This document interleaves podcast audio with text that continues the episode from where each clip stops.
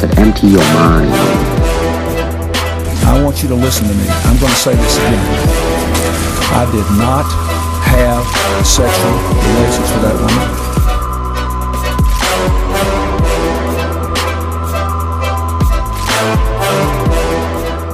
and we're back.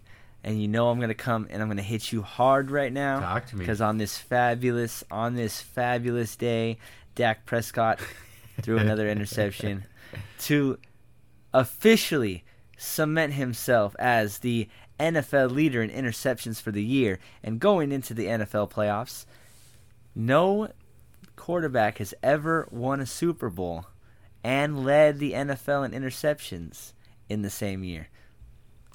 What do you say to that, Mr. Cowboy? Well, records are meant to be broken.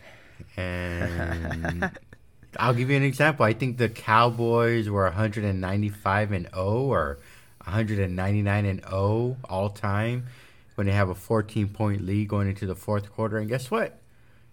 Dak Prescott ruined that this year.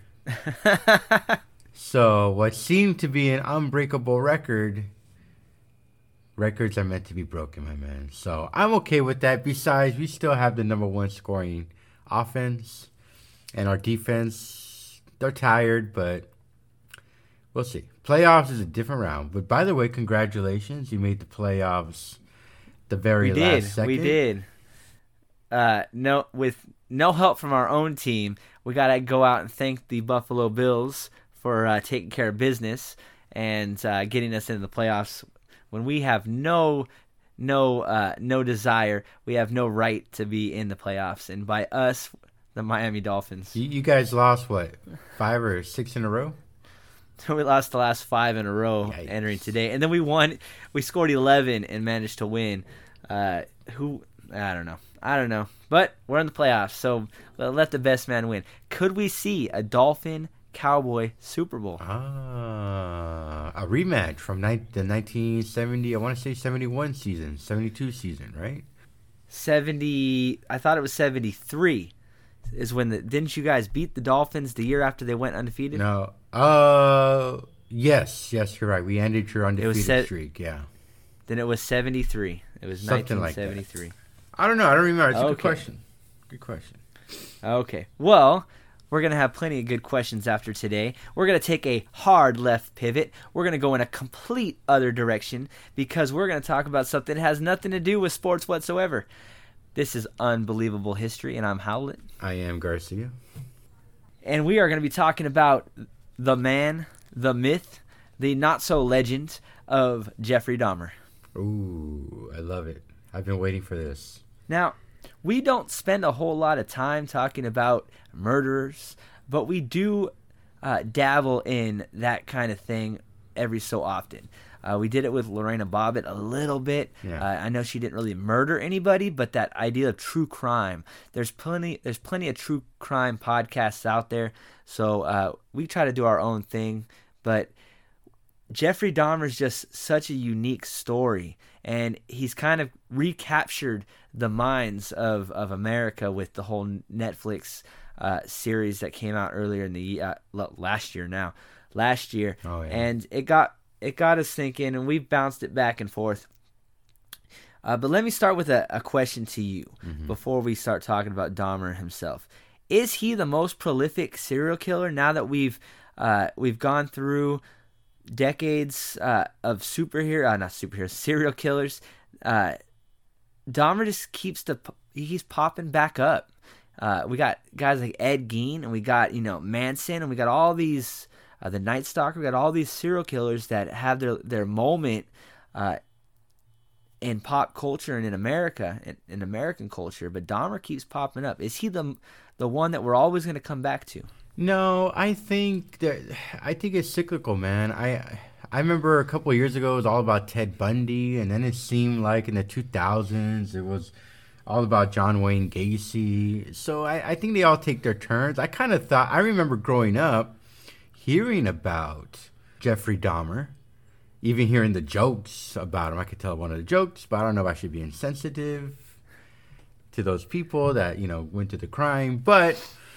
I, I think they, they just rotate, to be honest with you. And I think right now, I mean, whether you watch the the biopicture film of it on Netflix or not, I, I think in a couple of years we're gonna we're gonna I don't want to say forget about Dahmer, but I think somebody else will come through. But remember, you remember two or three years ago, it was all about Ted Bundy. I mean, I, I think they made like five different biopics and documentaries and feature films just based on Ted Bundy. So I kind of think they all they all rotate with each other. Which, by the way, Now- if you did watch the Jeffrey Dahmer series, spoiler alert, they did connect John Wayne Gacy throughout that, that short series, which was pretty phenomenal. Now, the Dahmer series on Netflix is is phenomenal. I watched the Ted Bundy one with uh, uh, Zac Efron Yeah. from Netflix. Yeah. and it wasn't it wasn't as good. Uh, but it, go, it it takes me back to I'm a big conspiracy theory. I'm a big true crime uh, person, Right. and Dahmer is on a different level than Ted Bundy. I do think Dahmer. Uh, there's something about him that that it, it gets under your skin a little bit. Uh, he did things that were very characteristic of somebody uh, of his uh, of his ilk of his you know that that would commit those kind of crimes. He had a certain type of person. He went after a certain group of people. Yeah, he kind of stuck to uh, the same mo. It was just the the way he did things that gets under your skin a little bit. Uh, for those of you who don't know, uh, he ended up committing 16 homicides, killed 16 people, Yeah. and uh, he was on trial. He was convicted of 15 of them, uh, but it was the way that he did it. Uh, he mutilated. Uh, he ate some of them. Uh, it all, you know, it's just it was all over the place, and not quite the same level as Ed Gein. Ed Gein is isn't he the one that they based the Texas Chainsaw Yeah. Massacre? Yeah. Yeah, he used to make he used to take body parts and make uh, like lamps lampshades and things out of them. I mean, that would be the he'd be the the Mount Rushmore. That's that's when you talk about serial killers. That's the gnarliest the gnarliest one I could think of is Ed Gein. Right. But uh, Jeffrey Dahmer's up there. It gives me a the Hannibal Lecter vibe a little bit. Well, for those those 16 lives, uh, he would be convicted for what? I think 950 something years in prison before being killed in prison when he was at the age of 34, I believe. I, I'm not really sure. Um, I mean, I hate to compare crimes, which one's worse, which uh, murder is worse than the other, but when you look at what he did, that that's kind of what I grew up on. We heard all the jokes. I remember one of the jokes. I'll just go ahead and say it, but I'm not trying to be. One of the jokes was, "What did they find in Jeffrey Dahmer's shower?" Want to take a shot at it? Oh, I've heard this one. I think I've, I've told this you one. before. What did they find in Jeffrey Dahmer's shower? I don't know what what do they find. Head and shoulders. Oh, that is bad. That is bad. Well, We're gonna get canceled. Yeah. But We're it wasn't my joke. I did not create the joke. But the reason why I'm saying the joke is because growing up in the 90s, we heard, I remember hearing that specifically, like in elementary school and junior high, just the gruesome murders, even in the small town of Texas, the border town of Texas where I'm from, where we, where we were used to getting national news a month later when it was already old news. We heard it fresh, pun intended about his heinous crimes. And I don't know, I mean, does he belong in the lore of worst uh, serial killers of all time? I agree with you. Absolutely, he does. I mean, when you think of the word sinister, I think of Jeffrey Dahmer completely. When you think of serial killers, uh, you always you always think of like kids who killed cats that grow up to take advantage of of uh, the, a weaker group of people, or or they have a certain kind of uh, they have a certain kind of victim. He fit all of that. He fit all the, those MOs. Uh, everything, you know, all the murders he committed were all linked in some way to uh, the gay community Right. uh, the African American community. Uh, he used he used this idea that there are these infringed uh, groups of people, people Mm-hmm. that really law enforcement and society don't care about or don't protect. Right. And and that's who his his victims were. Yeah. I've heard a lot of talk. There's a couple of of uh, people that I talk to on daily a daily basis, and when that that documentary came out, they were trying to boycott it. They were saying, "Hey, don't watch it, don't watch it," because you know they're I, I work with African American people and I work and I'm around African American people and they're like they they make the African American community look so bad, mm-hmm. but that's what Dahmer did. He took advantage of these uh, a group of people that society didn't protect. Right. And I know it sucks to say, but you've got a a middle aged white guy. Mm-hmm. Well, not really middle aged, but a normal looking white guy, and then you have these victims.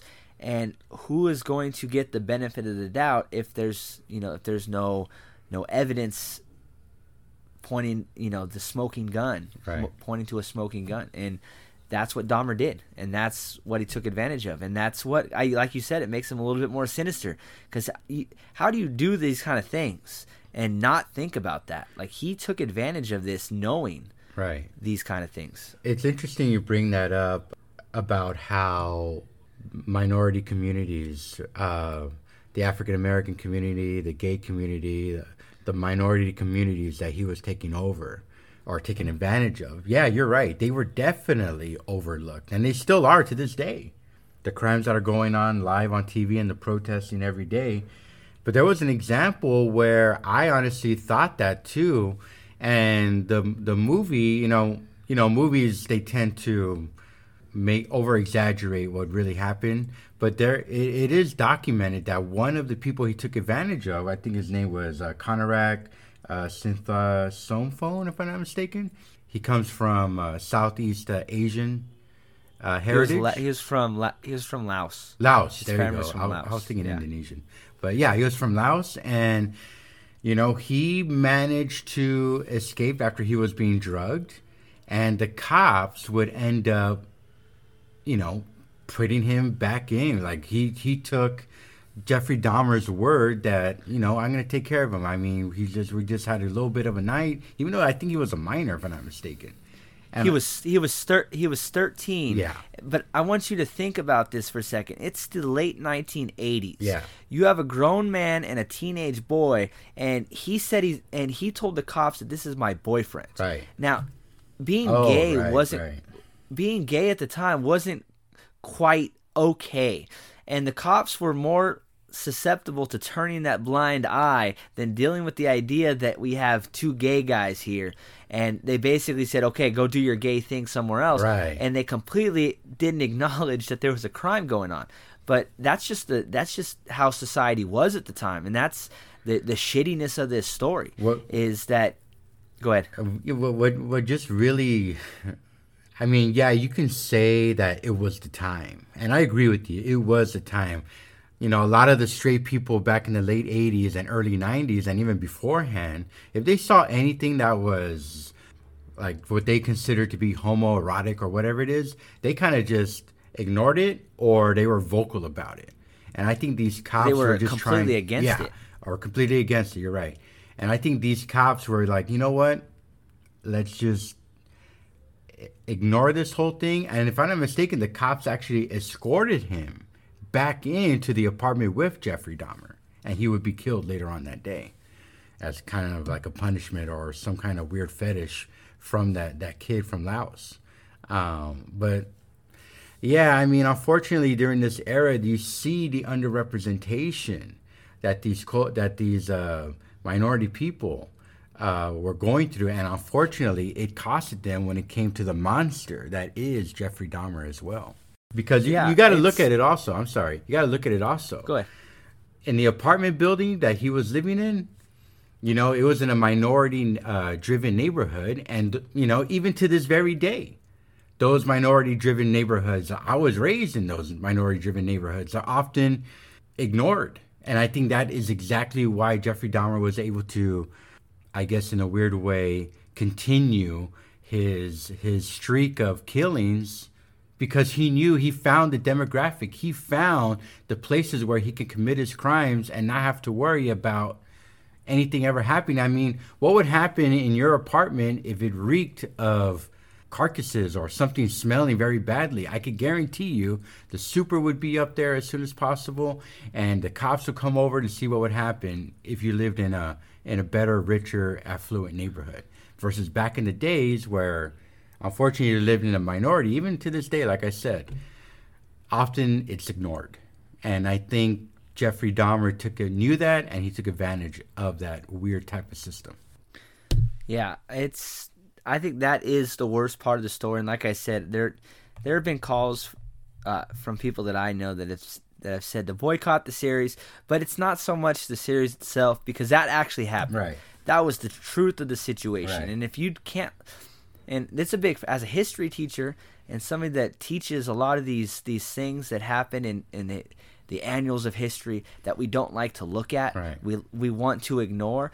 Some of the the worst things that happens are the best teaching models. Right. It's hard to change these things in American society if you're afraid to look at them. Right. If you're those two cops that see these two gay these these two gay men and you just want to turn a blind eye ra- ra- rather than confront the situation, then that's kind of on you. That's on you 100%. Right. Because when you're faced with something you don't want to see, but it's still something that you need to take action, then you got to take that action. Mm-hmm. And unfortunately, even in today's world, mm-hmm. what 40 years, 30 years after Dahmer did these things, we still see the same things happening. You know, a few weeks ago, yeah, you're right. A few weeks ago, one of our earlier episodes was on, was on the BTK killer. And what fascinated you and I about even doing an episode about him was that he went, what was it, 20, 25 years in between murders? His first murder to his second one. And what I find interesting that is that kind of also happened with Jeffrey Dahmer. He would go 10 years from his first murder when he killed his 18 year old kid. Uh, his name was Steven Hicks by smashing his brain with the with the with the dumbbell. A Hammer. Yeah, dumbbell. There you go. And it was actually represented in the movie. And he wouldn't kill anybody, but he would have that taste or that lust and desire to want to do it again. And he would often refrain from doing or committing another murder. And for Jeffrey Dahmer, I want to ask you a question. If he didn't really eat the people or eat the body parts, I mean, he's the one that even said the first time he ate a human or part of the human, he said that it tasted like filet mignon, right? Do you think he would be as infamous as he is today? Or did that take it to No, the I- next level? I think uh, that is what takes it to the next level. Uh, it's what takes Ed Gein to the next level. It's what separates a normal killer from somebody who's truly demented. Somebody that has, uh, it's almost like that that off switch has been completely uh, disabled. Yeah. Uh, for you to not ju- to not just murder a person, but to then mutilate the body, to eat the body, uh, to have sex with the body, to do things to a, a, a dead body. That's that takes that's just next level. Uh, yeah, I I don't think that he would be looked at in the same way if he didn't go beyond the murders. Well, he he Uh, there are- he would he would try to go. Ex- I mean, yeah, he tried to zombify. He would have like these zombification experiments on these bodies. He would like drill holes into their skulls, and you know pour in uh, hydrochloric acid. You know, thinking it would turn into a zombie. Um, if I'm not mistaken, he did it to the kid from Laos as well and that's why they were more when they when they were kind of snapped out of it they survived the drilling through the head. And that's when jeffrey dahmer would take over and just finish the job completely. It's like oh my zombification uh, experiment isn't working on he did it like on two or three people. And so he had to finish the crime and com- completely kill them after that. So I agree with you. I think um, him mutilating the bodies and taking it further by eating and dissolving the bodies, putting them in these big old blue uh, bare plastic barrels. I mean, it just shows you what was he thinking, what was on his mind, why would he take it that far, And I don't know if it goes to the animal mutilation he was doing as a kid. You often hear that from from therapists that is, that say that's a that's a big sign, but I don't know. I, I think he uh, the extracurriculars he was doing to the bodies, it, it, it is, you know, it's unforeseen to be honest with you. Because there's there's plenty of of serial killers that have that have murdered more people than Jeffrey Dahmer, right. but we don't even know their names. Because uh, I do think that there's one thing there's there are murderers. Mm-hmm. There's people that for whatever reason they do their things, right. whether it's because they hate a specific group of people, uh, kind of like a I'm gonna I'm gonna say this, and I know that I'm gonna get steamrolled, I'm gonna get destroyed, but kind of like a Hitler complex, where you just have that that you have so much hate for hatred for a group of people that it compels you yeah. to to do do bad things, or you just are psychologically and mentally damaged, where a human being's life just does not mean that much to you. That your actions are are more important than the consequences. Let me let me uh, pivot on this conversation a little bit. And when he would go to prison, he would serve almost he he got sentenced to 950 years in prison. He would only do a few years. But one of the underlining things that you and I that I also I'm sorry that I also find very fascinating is the well, the fascination the public has on these people he he was able to raise twelve thousand dollars from his fans in prison. I think Ted Bundy had another thing. The had another um, had people saying had women, you know, like a fan group in, in prison as well. The the Night Stalker from Los Angeles, same thing. These good looking guys. What do you think about that? How they get this this acclaim in prison and are kind of like they get that second life that they never would have thought they would have had on the outside of this fandom on the inside of prison after these these uh, crazy heinous crimes. Because uh, people, I think it's because people are are sick and demented, and that always blew me away. Mm-hmm. That girls will throw themselves at the feet of these serial killers, knowing the bad things that they did, and, it's just something that just something that attracts attracts them to and you, I don't. You said something during the uh, when we talked about this the last time because you've you brought this up before, but uh, you have a saying. What was it? I'm trying to think of it real quick.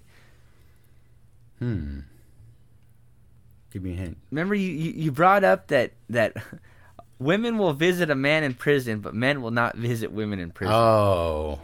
no, that's that's actually a com a, joke from a comedian. I don't remember the comedian. He goes, what separates men from women is women will visit men in prison and men will not visit women in prison or something like that. But and I think that it does work well in this situation. Mm-hmm. there's something that a bad boy complex. Some women are attracted to to somebody that that is outside the inner circle. That's off on the outskirts. And there's something that lures women to that that spectrum and Jeffrey Dahmer falls under that spectrum. Mm. Uh, he's somebody that doesn't obey the rules. There are no rules. Obviously, the the most significant rule that's ever been created are unalienable rights, life, the right to life, right. and he obviously doesn't give a shit about that rule. Right. So when you when it, we talk about rule breakers and people that do whatever the hell they want, Jeffrey Dahmer falls into that category. Maybe some women are attracted to that.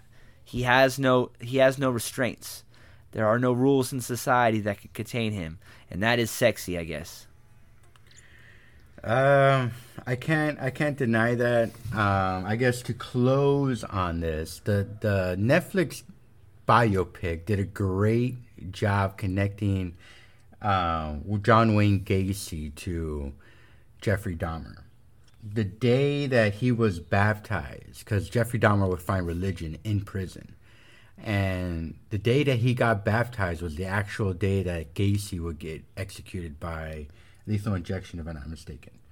And I think the movie did a great job of, of showing that, the connection that they had towards each other. Um, at least for me. So, and also, the other thing I loved about that documentary was the performance of the dad, Richard Jenkins. Did you, did, I don't know. I feel I feel like Richard Jenkins in that biopic, like his sons. I don't even know if he has sons or not, or his children, or if he even has any kids. I feel like his kids put him through war because the emotions that he let out on the Dahmer character, it felt so genuine, and I was like, man, this guy has gone through it. He knows his feeling that these kids. I did. yeah. I I did think that the dad was one of the better characters. Mm-hmm. Uh, the whole, if you haven't seen it, spoiler alert. Uh, the whole first part where he's just trying to provide something fatherly and genuine to his son, Right. and they connect in a sick kind of way that he just completely is oblivious of. Right. Which, as a dad myself, I I feel for that guy because he's just trying to be a good dad, Trying and it's something that he exactly and it turns out to shoot him in the shoot him in the foot so to speak and ah, man being a dad and if i ever had to have that if that feeling ever hit me like oh shit this is all my fault yeah. I created a ser- serial killer and i didn't even realize it was happening and how do you deal with that that actor phenomenal you could see it you could see it behind his eyes Mm-hmm. that like he never he never gave that away. Mm-hmm. Like the first half, it genuine fatherly fatherly connection, and then just that switch, and when he realized that uh, his son was Jeffrey Dahmer. Right, right. I mean, I think that's for any any crime, any criminal, even somebody that's not even a serial killer, somebody that just serves any kind of prison time. I imagine the father and the mother, the family, just asked themselves, "What did I do?" Because you even see in the movie, Richard Jenkins tells him before he goes to prison, "Hey, this is my fault. This is on me. Okay, I should have never trained you how to do taxidermy and all that stuff." And he took the responsibility to kind of reprieve his son, Jeffrey Dahmer, who was about to go into prison. And I think any father or mother or sibling would do the exact same thing. And I think Richard Jenkins, Jenkins, his performance, I just think he went through real wars in preparing for this in this role as the father of Jeffrey Dahmer. Well, that's a great transition because our Mount Rushmore for this beautifully crafted Jeffrey Dahmer episode is the greatest biopics of all time. The greatest movies, films, uh, forms of entertainment based on an actual person. Now, we didn't really talk uh, too much about our process and what we were going to pick and choose from. So let me ask you. You can explain the the thinking that you had behind why you wanted to do this topic for our Mount Rushmore. Well, there's, you know, we talked about a little bit earlier. They've done many biopics on all these serial killers. They do a lot of them on all these true crimes. And for some reason, I thought Dahmer was kind of forgotten. Maybe that's a good. That's good that he was forgotten a little bit, not to the families, of course, but when they brought it back, I just think the biopic that Netflix created about Jeffrey Dahmer, I think it touched up on the emotional part. It connected you with the neighbors, the the uh, from uh, from the community that was living in the in the apartment complex that he was uh, doing these heinous crimes in. Which, by the way, the actress Niecy Nash, I forgot the name of her character. Uh, there was a little bit. They took a little bit of liberty there. She supposedly, the original actress, actually lived in the apartment across the street or down the street, and would see the in- irregularities that Jeffrey Dahmer was doing.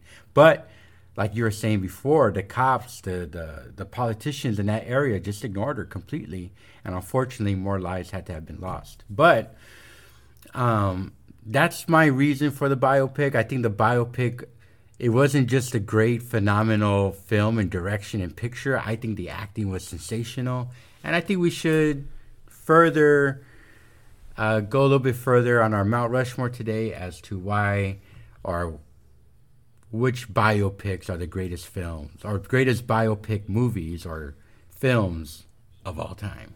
Yours or mine. Now, I love talking about film, and that's one of the things that I think we became friends talking about is this idea of uh, what makes a good a good film. You have spoke a bunch of times about going trying to go and getting into the film industry. Uh, I come from a family that has some people in the film industry, so it's this is something I really like talking about, mm-hmm. and I will never ever turn down an offer to talk about any kind of list that has to do with best of the best when it comes to some kind of film. And I was excited when you said it, and I'm excited to uh, give you my four. Right. As a matter of fact, a lot of our podcast episodes, you know, we, we go into the film. We often compare it to, to movies. We do it when we did the D Day episode. What did we talk about? We talked about Saving Private Ryan. When we talked about Hitler, we talked about uh, Schindler's List. Uh, we talked about the book Night. I mean, so there's a lot. I don't know. I, I think uh, this is going to be a fun one. So I went so, first last you time. Go first? No, I went first last time. Why don't okay, you go then first? I'll go first. Okay, so I'm gonna uh, I'm gonna put an asterisk on all four of mine mm-hmm. to start with mm-hmm. because just like I do every time, I didn't go with the ones that are universally loved. I went with the ones that I thought were beautifully crafted and tell a coherent story and that they did character development really well in terms of the person they're trying to portray. And my my number one, my Thomas Jefferson. We're gonna go Jefferson first. In 2011, there was a film that depicted the general manager of the Oakland Athletics, Billy Beane. Oh. That movie was named Moneyball. Yeah, Moneyball. And we've talked about it a couple of times. I'm uh, I'm still working on that that book. Mm-hmm. Uh, I know that you might. We I was I was. You bought me Moneyball last year. I already had a copy of it before. I just couldn't find it. Uh, but you bought me Moneyball last year. This this movie tells the story of uh, an underdog. It's a, a, classic underdog story. The Oakland Athletics are a small market team. They only have a certain amount of money to uh, to fund their organization, and they cannot compete with the big franchises like the New York Yankees, your team, uh, or even some of the bigger juggernauts that are upcoming, like the, the LA Dodgers, now spend hundreds of millions of dollars a year. The Mets just dropped like $800 million this offseason. The Oakland Athletics cannot spend that kind of money. So they brought in a general manager named Billy Beane mm-hmm. who had this new idea. If we can't outspend them, then we have to pivot. We have to do something that goes against the grain when it comes to creating an organization that can compete. And he was successful. He, he altered the way that Major League Baseball uh, operates. You no longer can just go out and buy the best of the best players. The Yankees can't just go out and buy the, the best 25 guys and win every single championship because yeah. there's he found a way using mathematics, using statistics, uh, using analytics to compete. And I love that story. It's it's I know it's a baseball story, but uh, it's probably the thing that put Brad Pitt on that that that next level hierarchy of Hollywood actor. Uh, who knows if he would have been in Once Upon a Time in Hollywood or some of these big, uh, big award-winning films if he didn't do Moneyball. So Moneyball is my number four. I like that pick. And you know, the Billy Beane, the whole analytics thing, that would end up becoming like a bad word throughout sports because then every team, every almost every sport has their own variation of analytics. Look, we started talking about uh, Dak Prescott with the most interceptions, the touchdowns, and all that stuff. And there's analytics analytics based on that. There's you know, I mean, and what he started with baseball would filter down to all different sports. But going back to the movie in process, I think that was more of a coming out party for who was it? Was it Jonah Hill, right? Yes, Jonah Hill went from the super bad kid, yeah, to uh, an actual uh, acclaimed Hollywood actor. I mean, since then he's been nominated for Best Actor what two or three times. I mean, this is the movie where he would purposely get away from those uh, slapstick comedic roles to being the chubby guy to now becoming a serious actor. And I think it was more of a catapult for him than Brad Pitt. I think what it did for Brad Pitt was show his uh, diversity as an actor. that's saying that he could play different roles instead of just the hot guy, the good-looking guy. That he can actually play an intellect, just a polo T-shirt wearing guy, and relay the message of the film. So I like your number four. And I appreciate your like. What is your number four? Okay, I went personal on this one because most of the audience will be like, okay, that's pretty dumb. But I am going personal, and I am going with the movie Selena. and actually, doing research on this, Selena did pop up on quite a few lists. Oh, really? Really? Uh, yeah. You you're not you are not alone with your love for Selena. Well, we you and I just talked about with Moneyball how it it popped the careers of Jonah Hill and, and Brad Pitt, right? More so Jonah Hill than Brad Pitt, but in my opinion at least, what this did was actually give J Lo one of her first big roles ever. I think it was her biggest role ever, and you know the movie was a little bit too cartoony for me, but I come from you know the Mexican American culture, and you know funny funny enough we talk about we were just talking about with the Dahmer how groups in America don't get the representation they deserve. Well, you know, in the '90s when this came out, we were excited the Mexican American community because we're like, whoa, there's like they're actually making a movie about one of our stars that we like, and it had the the the same actors that the same Mexican or Latino actors that are in every single Latino movie because apparently in Los Angeles there's only five uh, Mexican or Latin actors in the world. But anyways, they all appeared on Selena the movie, and it gave J Lo. It took her out of that dancer role. That she was a dancer to begin with on the TV show, In Living Color, phenomenal show of all time, and it put her on the stage. And and she even says herself, it wasn't for Selena her career trajectory could have looked a lot different than what it is today. But going to the movie personally, it was a little cartoonish, um, but it did touch on a lot of anecdotes that the Mexican American and Mexican community go through. And you see the journey that Selena went through as from a little girl, from the hardships that her family went through, that her, the sacrifices that her father went through.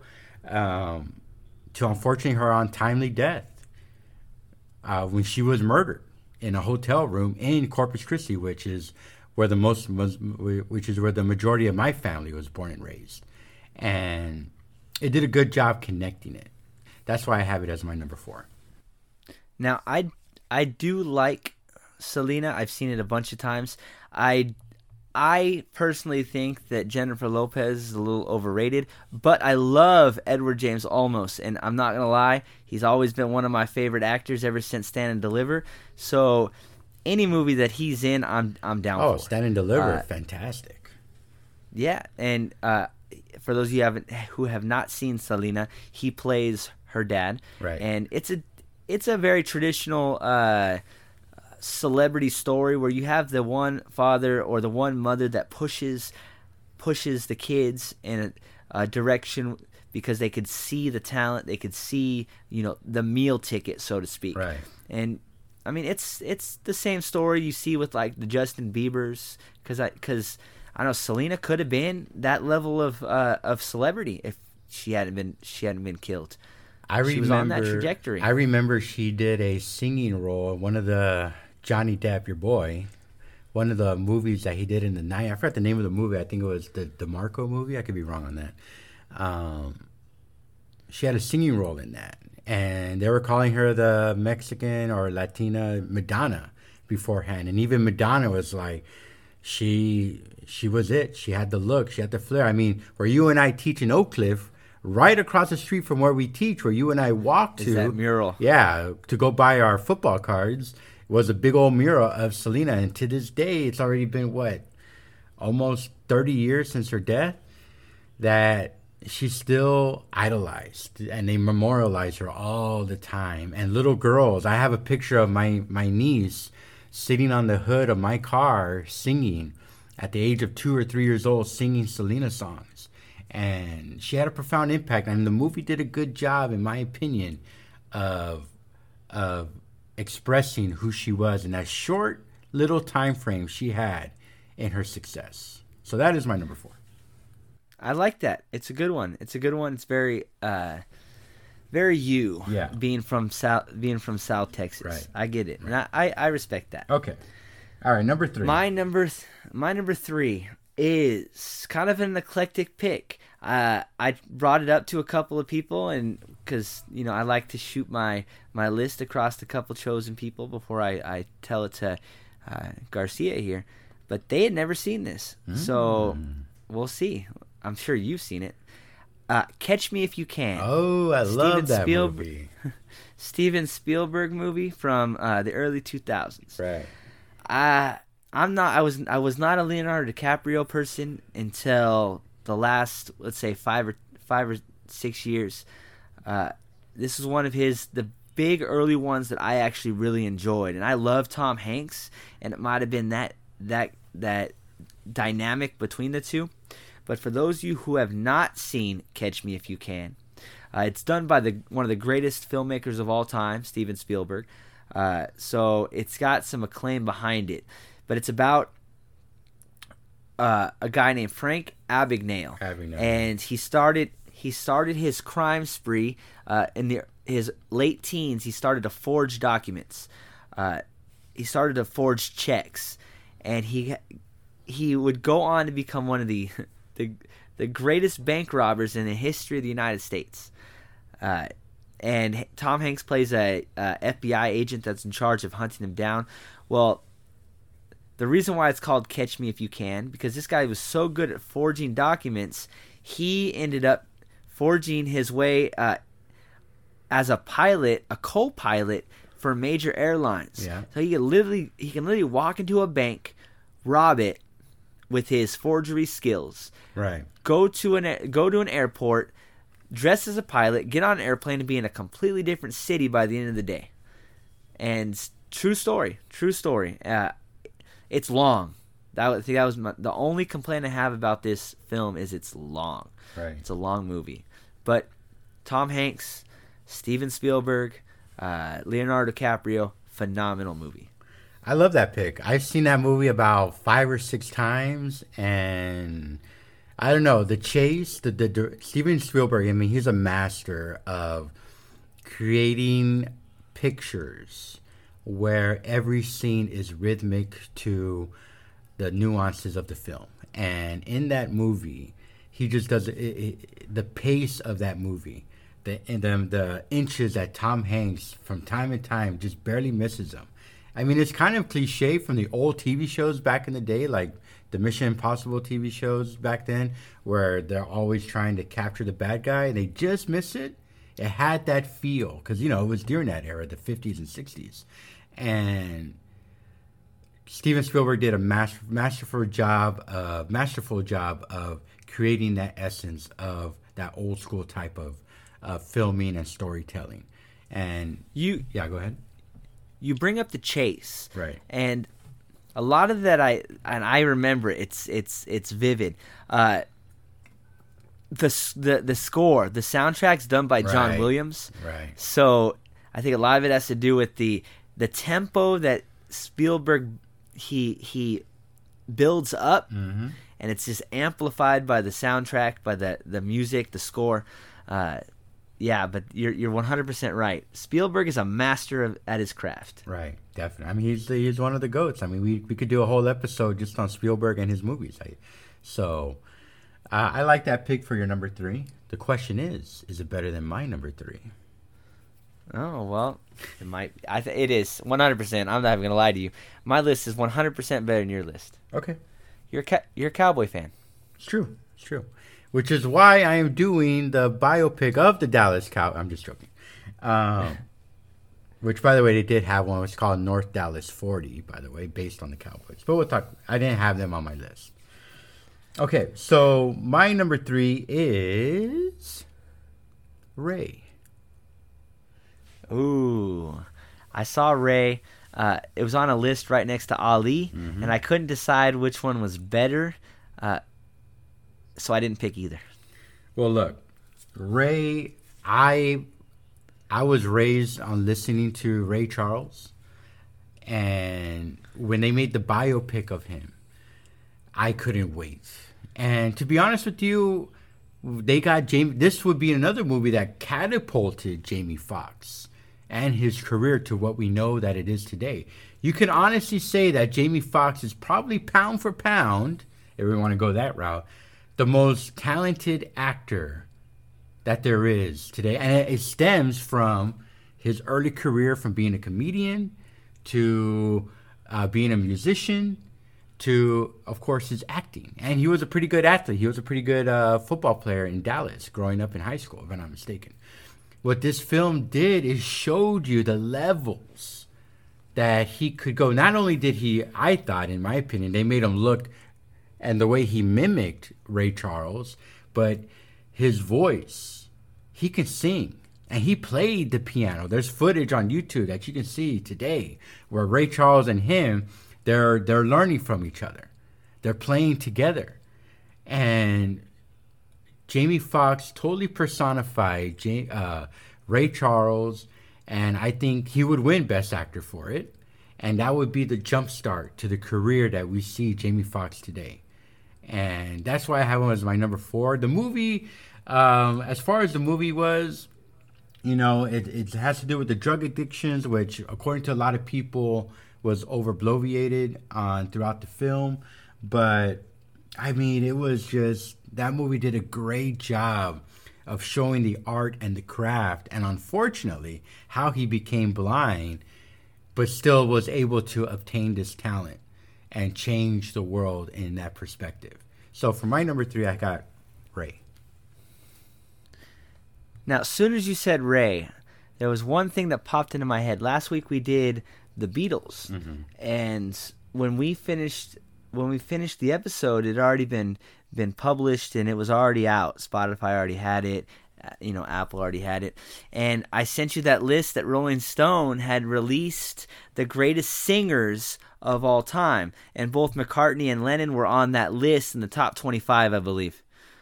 But Ray Charles is number six on that list of greatest singers of all time. So it makes perfect sense that you would need somebody that's ridiculously talented musically to play Ray Charles. So I love your pick. I love uh, Jamie Foxx. There's I have nothing against that. Uh, like I said, it was on. It's on a bunch of lists. Uh, it might be the greatest musical biopic of all time. It's not my favorite, but it is arguably the greatest musical biopic of all time. Yeah, and, and like but look, I'll just to close on this real quickly. I don't think we really knew of his singing and piano skills, talent until we saw Ray, and I don't know. That's why I have him as my number three. All right, so what's your number two? He was also No, go ahead. He was also in Ali. He was in Ali too. Right, yeah, you're right. He was. So my number two is a personal pick. Uh, I don't know. I think you had never seen it until I made you watch it a couple of years ago. Cinderella Man, Russell Crowe. Right, right. We've talked about it on this podcast. I've only seen it. Yeah, I only saw it when you told me to watch it a couple of years ago in class too. Uh, now you're a big boxing guy, and I think uh, you there's a little bit of a stigma there because just like I am with baseball, you're very let's say you could be very anal about your your boxing, the way that they they portray boxing in some films. Right. Your, Rocky's your favorite movie of all time, so every boxing movie that's ever released has to be second to Rocky. Right. So I, I can see that. But Cinderella Man was a, a Great Depression era movie. It's about a boxer who had a you know a mid level career as a boxer. Uh, broke his broke his right hand, his his his strong hand, his lead hand, uh, right before the Great Depression hit, and had to find a way to make ends meet during the Great Depression, which means he had to do everything with his left hands. He worked on the docks, he worked in warehouses, he worked uh, in every position he could find. And then his old manager comes up one day and says, We got you a fight. It's tomorrow night. You're going to get your ass kicked, but it's money. And it's the Great Depression. So he took it. But because he'd been working so much with his left hands, he now was not a he wasn't do- he wasn't dominant in either hands. right. he naturally fought right-handed, but now his left hand was stronger because that's what you know he trained himself in, in other ways. Old school Rocky status. Right. And he goes out and he basically revitalizes his career uh, as this underdog, this Cinderella man. And he makes his way all the way to the top and ends up getting a heavyweight championship fight, which he had no, you know, there was no way that he was ever going to win. Uh, the guy that he fought, and he had murdered people in the ring. So this is all true story and he ends up winning. He ends up beating the heavyweight champion of the world, and he, you know, that's he rides. He doesn't ride off into the sunset. He ends up getting beat a couple years later and loses his title. But I love underdog stories. Uh, it's a true underdog story. It's a period piece. It's got Russell Crowe, and I like Russell Crowe. Uh, I th- love Gladiator. I love A Beautiful Minds.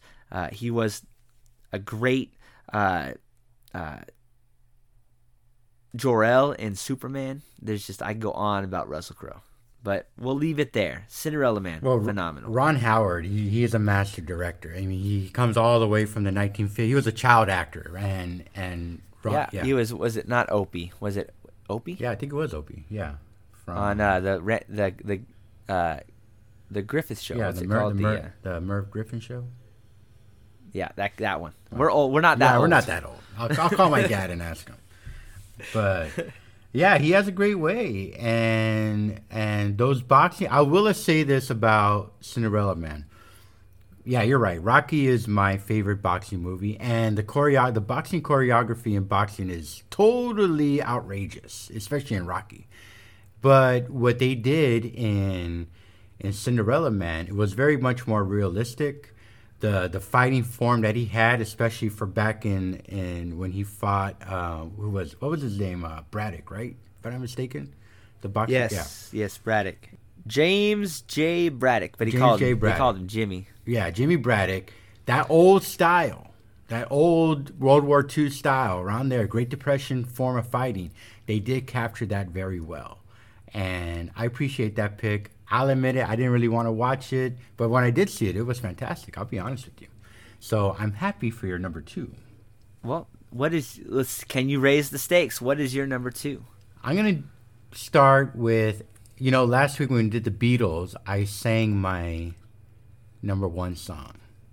Don't let me. You know that one, right? Don't let me down. I'm gonna do the same, and I'm going to re- redo the speech or the line or the word or the name, and let's see if you can figure out where it comes from. All right? Ritchie!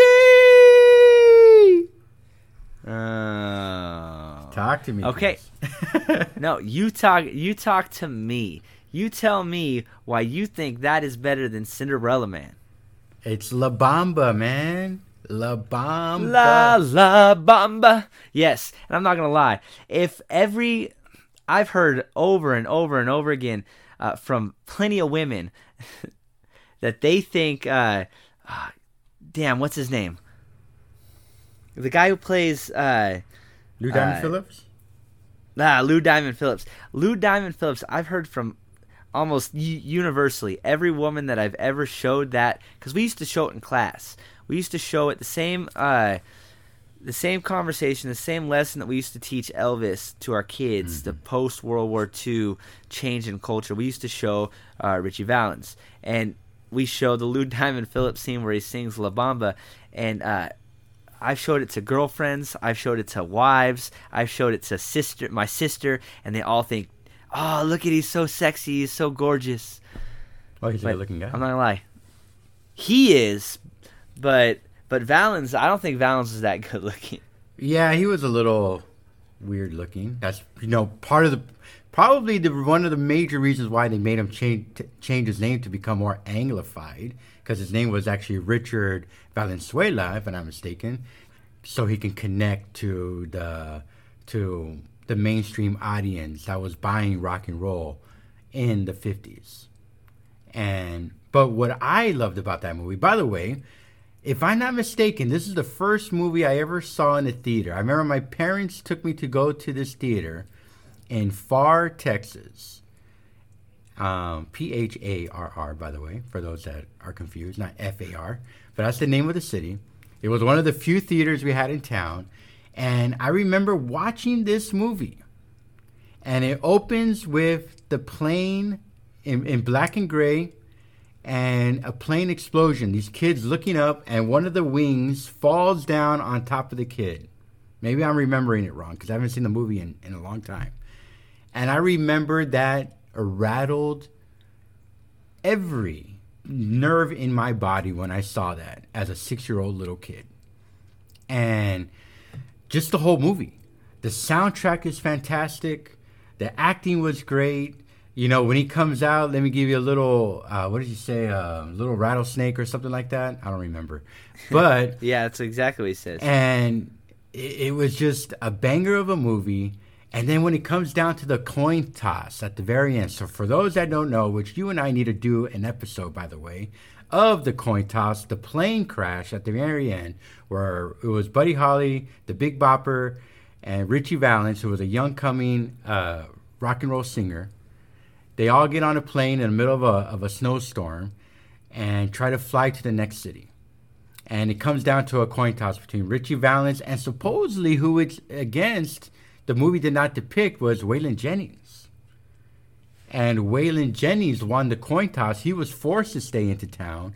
And Ritchie Valens went on the plane, and unfortunately, the plane would crash, killing Buddy Holly, who was the next superstar, and the Big Bopper and Ritchie Valens, and they would they would label that day the day rock and roll died, which you and I need to do an episode on, by the way.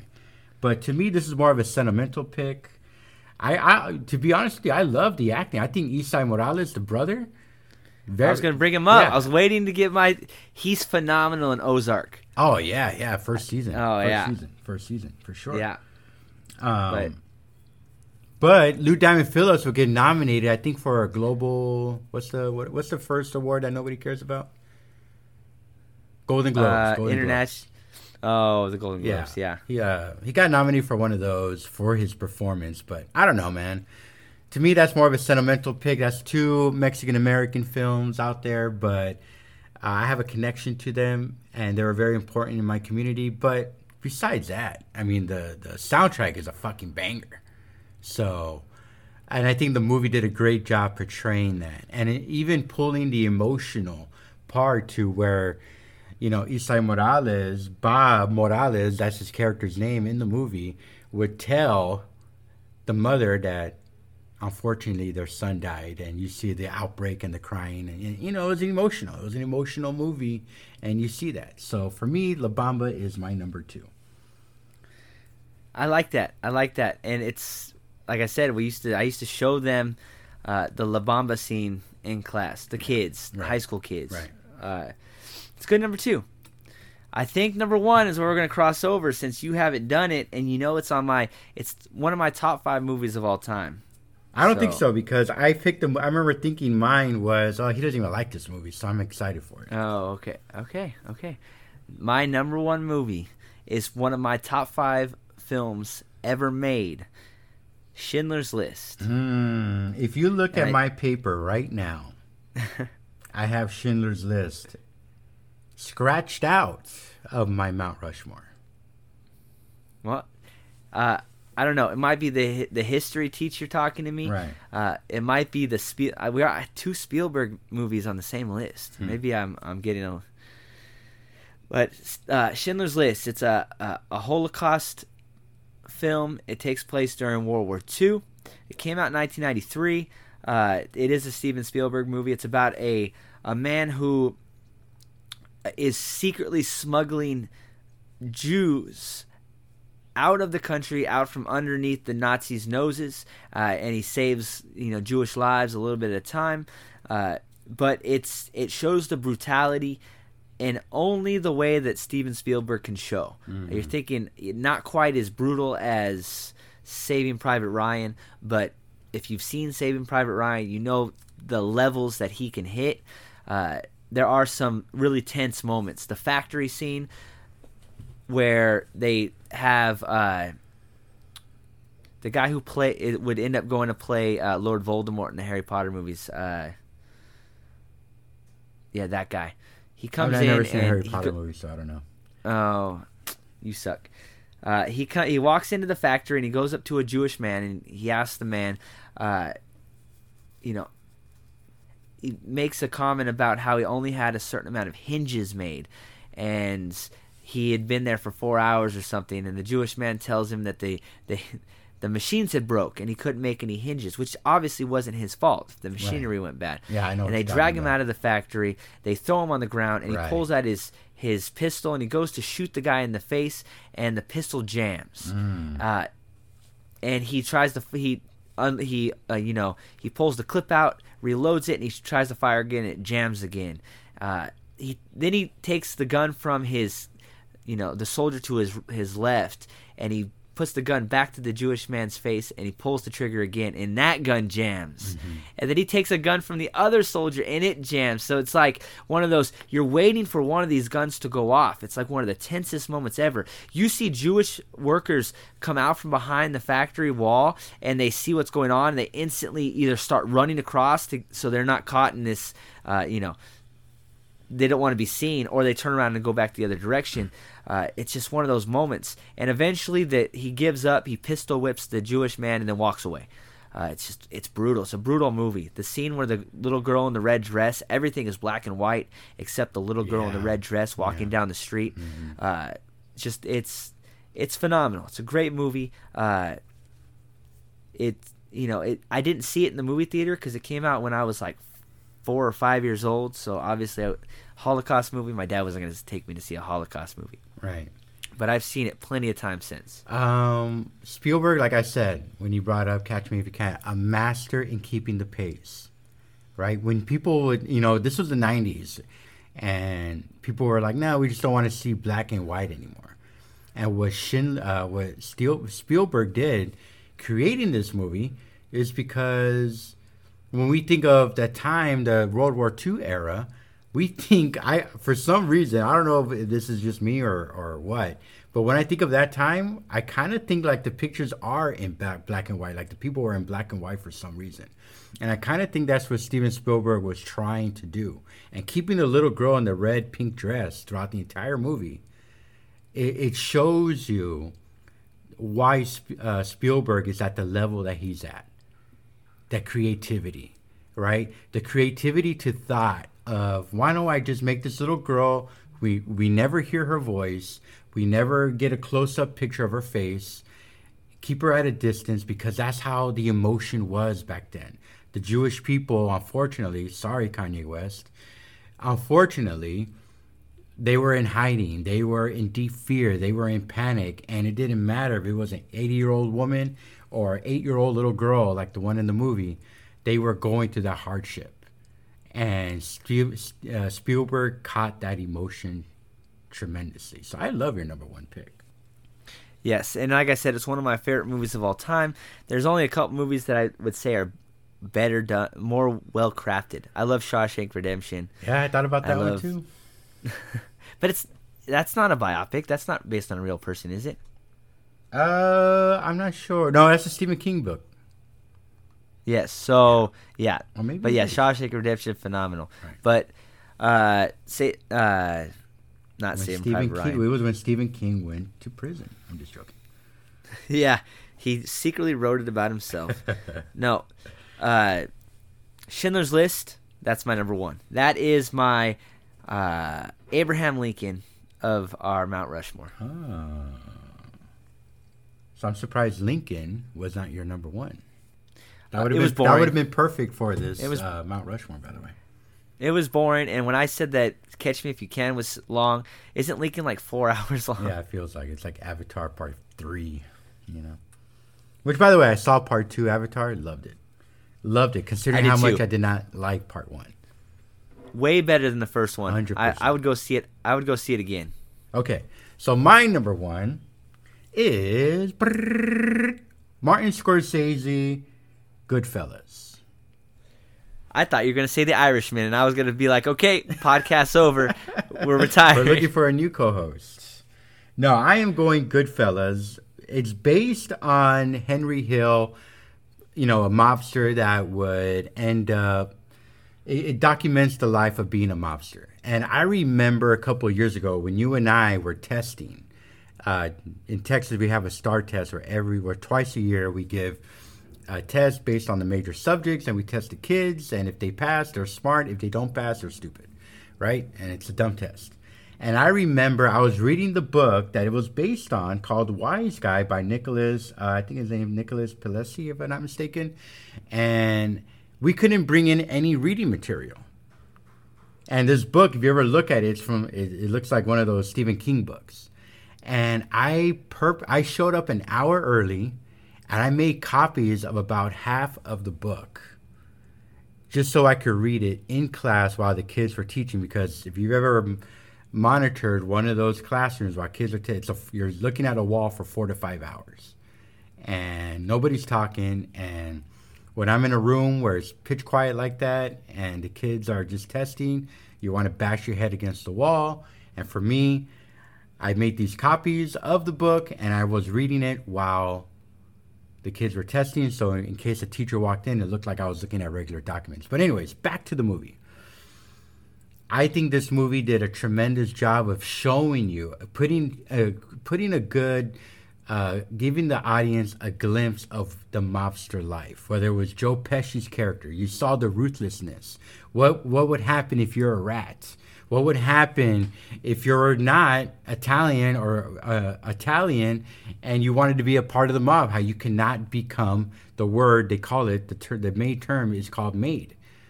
If you wanted to be made, that means that you're untouchable.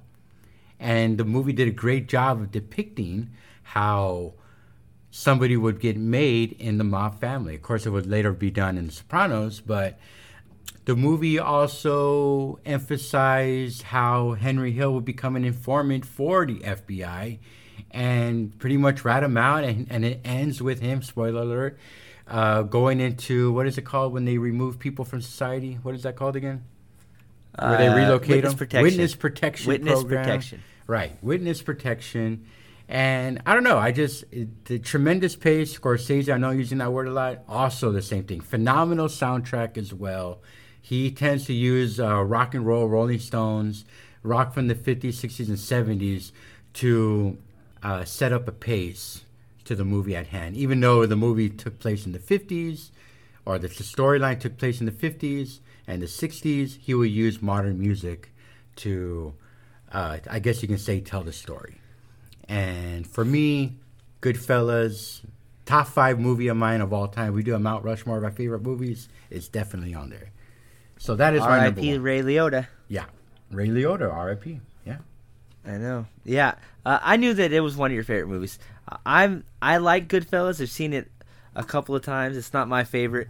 Uh, I also don't like The Godfather though, so you can't really hold my taste in crime movies. Yeah, uh, that's a problem.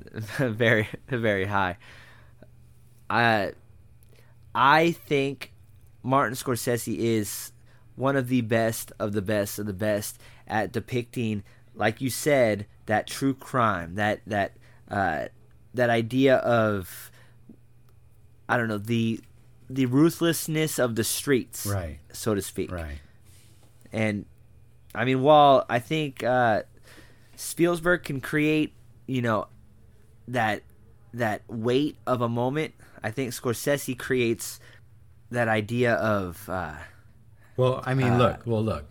One of the most iconic scenes is when they go on a murder spree, and Scorsese. I talk about the soundtrack plays Layla while showing all these all the dead members of the mob, so that they can keep the money from the heist that they committed throughout the movie, and that's part of the storytelling. Why I love this biopic so much when it comes to putting it on my Mount Rushmore. So it has that iconic wor- scene in there and everything. So that's the acting was phenomenal. the word I would the word I was looking for was stakes, Mm. because it's not just I, I take back what I said about just the the dirtiness of the streets. He did movies like Wolf of Wall Street, Right.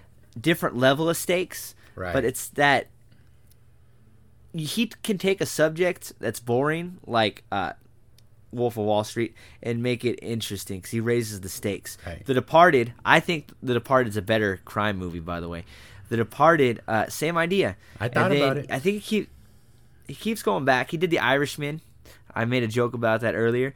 Uh, I think he's dip he's dipping into that that that well a little too much. Yeah. I love Gangs in New York, one of my favorite movies of all time. Mm-hmm.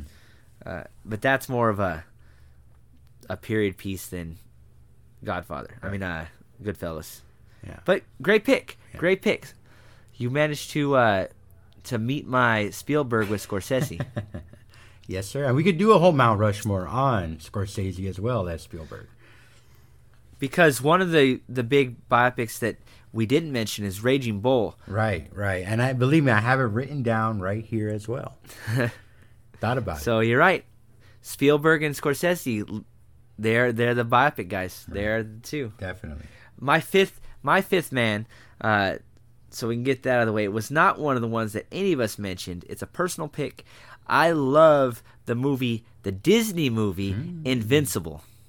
Invincible with Mark Wahlberg Wow. about. hey, I Look, when I our, saw our this movie, fifth man, our fifth man is supposed to be short. So I'll let you. Yes. I'll let you give When your I plea. saw- Go ahead. when I saw this movie, uh, it just made me feel good in all the different ways because I love an underdog story, and he was a true underdog. I'm not an Eagles fan. I did consider it when I moved to Dallas because that would have been gr- great conversations, but I I'm, I stayed firm with my Dolphins. Unfortunately, I do have a friend that's an Eagle fan. His name is Lando from my first teaching gig. So if he's listening, shout out to him. But anyways, uh, horrible pick because my my six man because obviously I'm a Cowboy fan, but whatever. My six man was also football, coincidentally. Rudy. Rudy. Rudy. Ah, see, I thought you were gonna go with that on your list. I'm surprised it didn't make the full list. yeah, six man, uh, same like yours. Uh, tremendous underdog story. You know, Joe Montana refuted a lot of the scenes, but come on, we're talking about it's a movie here. They're supposed to overbloviate scenes, um, but the real, if you want to see the real sack that he did, spoiler alert, it's actually there on YouTube. You can actually see the scene, um, the real footage of it. But I love the underdog story, and one of the undertones that I loved about this movie, similar to Goodfellas, soundtrack, man. That soundtrack with the instrumental, the orchestra, and the symphony, the symphonic orchestra playing, world class, iconic in my opinion. You know me, I'm a phenomenal whistler. Not as good as my dad, but I'm a phenomenal whistler. That's where I practice my whistling on the Rudy soundtrack, man. So I love that soundtrack, and that's why I have it. That's the main reason why I have it as my sixth man or fifth man, whatever you want to call it. I think we should do more true crime slash film driven episodes because I've been we've I've been cutting myself short all episode trying to keep this short, and I still think it's going to be the longest episode we've ever done. I think so. But too. I had a lot of fun with this one, and we could do. Uh, I'll do film episodes till I die, but we're a history pro- podcast, Right. so we got to we got to stay history. yeah, But I managed. We, hey, there's no better film history film than a biopic, and I think that we managed to hit home runs with all ten of our picks. I love this episode. Of course, I always say that for every one of our episodes. But look, um, our last episode, the Beatles, was uh, we got a huge response, and I love that. And just keep them coming, guys. If you want to reach us, reach us on our Instagram, called Cancelled Teachers. Got any last words? I have zero last words. Uh, if you want to hit us with who, what you think are the best biopics of all time, if you want to tell us uh, what you think of Jeffrey Dahmer, if you want to uh, just talk in general, uh, I have no life. I'm a teacher. Send us a message. Yeah, I'm taking a year long sabbatical, so I got nothing to do, so I will respond to your message too. but yeah, good episode, man. Hey, if we're not back in five minutes. Just way longer. And yes, I did go see that new Avatar movie. Uh, I I took my my pops when he came out for Christmas, and uh, I loved it way more. It won't make as much money as the first one, but I think it deserves way more money than the first one. Yeah, I saw it over here in the Philippines, and it had a good response over here. I did not like the. I didn't like part one. I will admit the technology is unbelievable, but the storytelling was ten times better than part one. The part one, the storytelling in part one was so generic, in my opinion. Really hurt the film. I mean, I guess it didn't because it broke records, but I don't know. Part two did a, had a had a better pace to it, and I enjoyed it a lot. Well, they've greenlit another three. And supposedly So- they already filmed them because he didn't want to do the whole. He didn't want to outage the the characters. Yeah, the kids. They already filmed three. They filmed parts of four. They haven't filmed filmed any of five because they've they he didn't want to go too far uh, in case they didn't give him that green light. But he, I guess three's done. They've he's already filmed all of three. That's good, man. That's good. So we should get it next Christmas. Hope so. Well, We'll see you in the uh, Super Bowl. Cowboy, man. Cowboy Dolphin Super Bowl. We'll see you in the Took Super the Bowl. words right out of my mouth. and hopefully Tua could survive a game without getting concussed. Oh yeah, yeah, definitely. Oh well. Tua Tagovailoa. I got his jersey. I'm gonna wear it to school tomorrow. And I'm gonna get made fun of by all Yeah. Yeah, to celebrate. Yeah, you're definitely gonna be, be made fun of, for sure. Dolphin fan in Dallas. Dolphin fan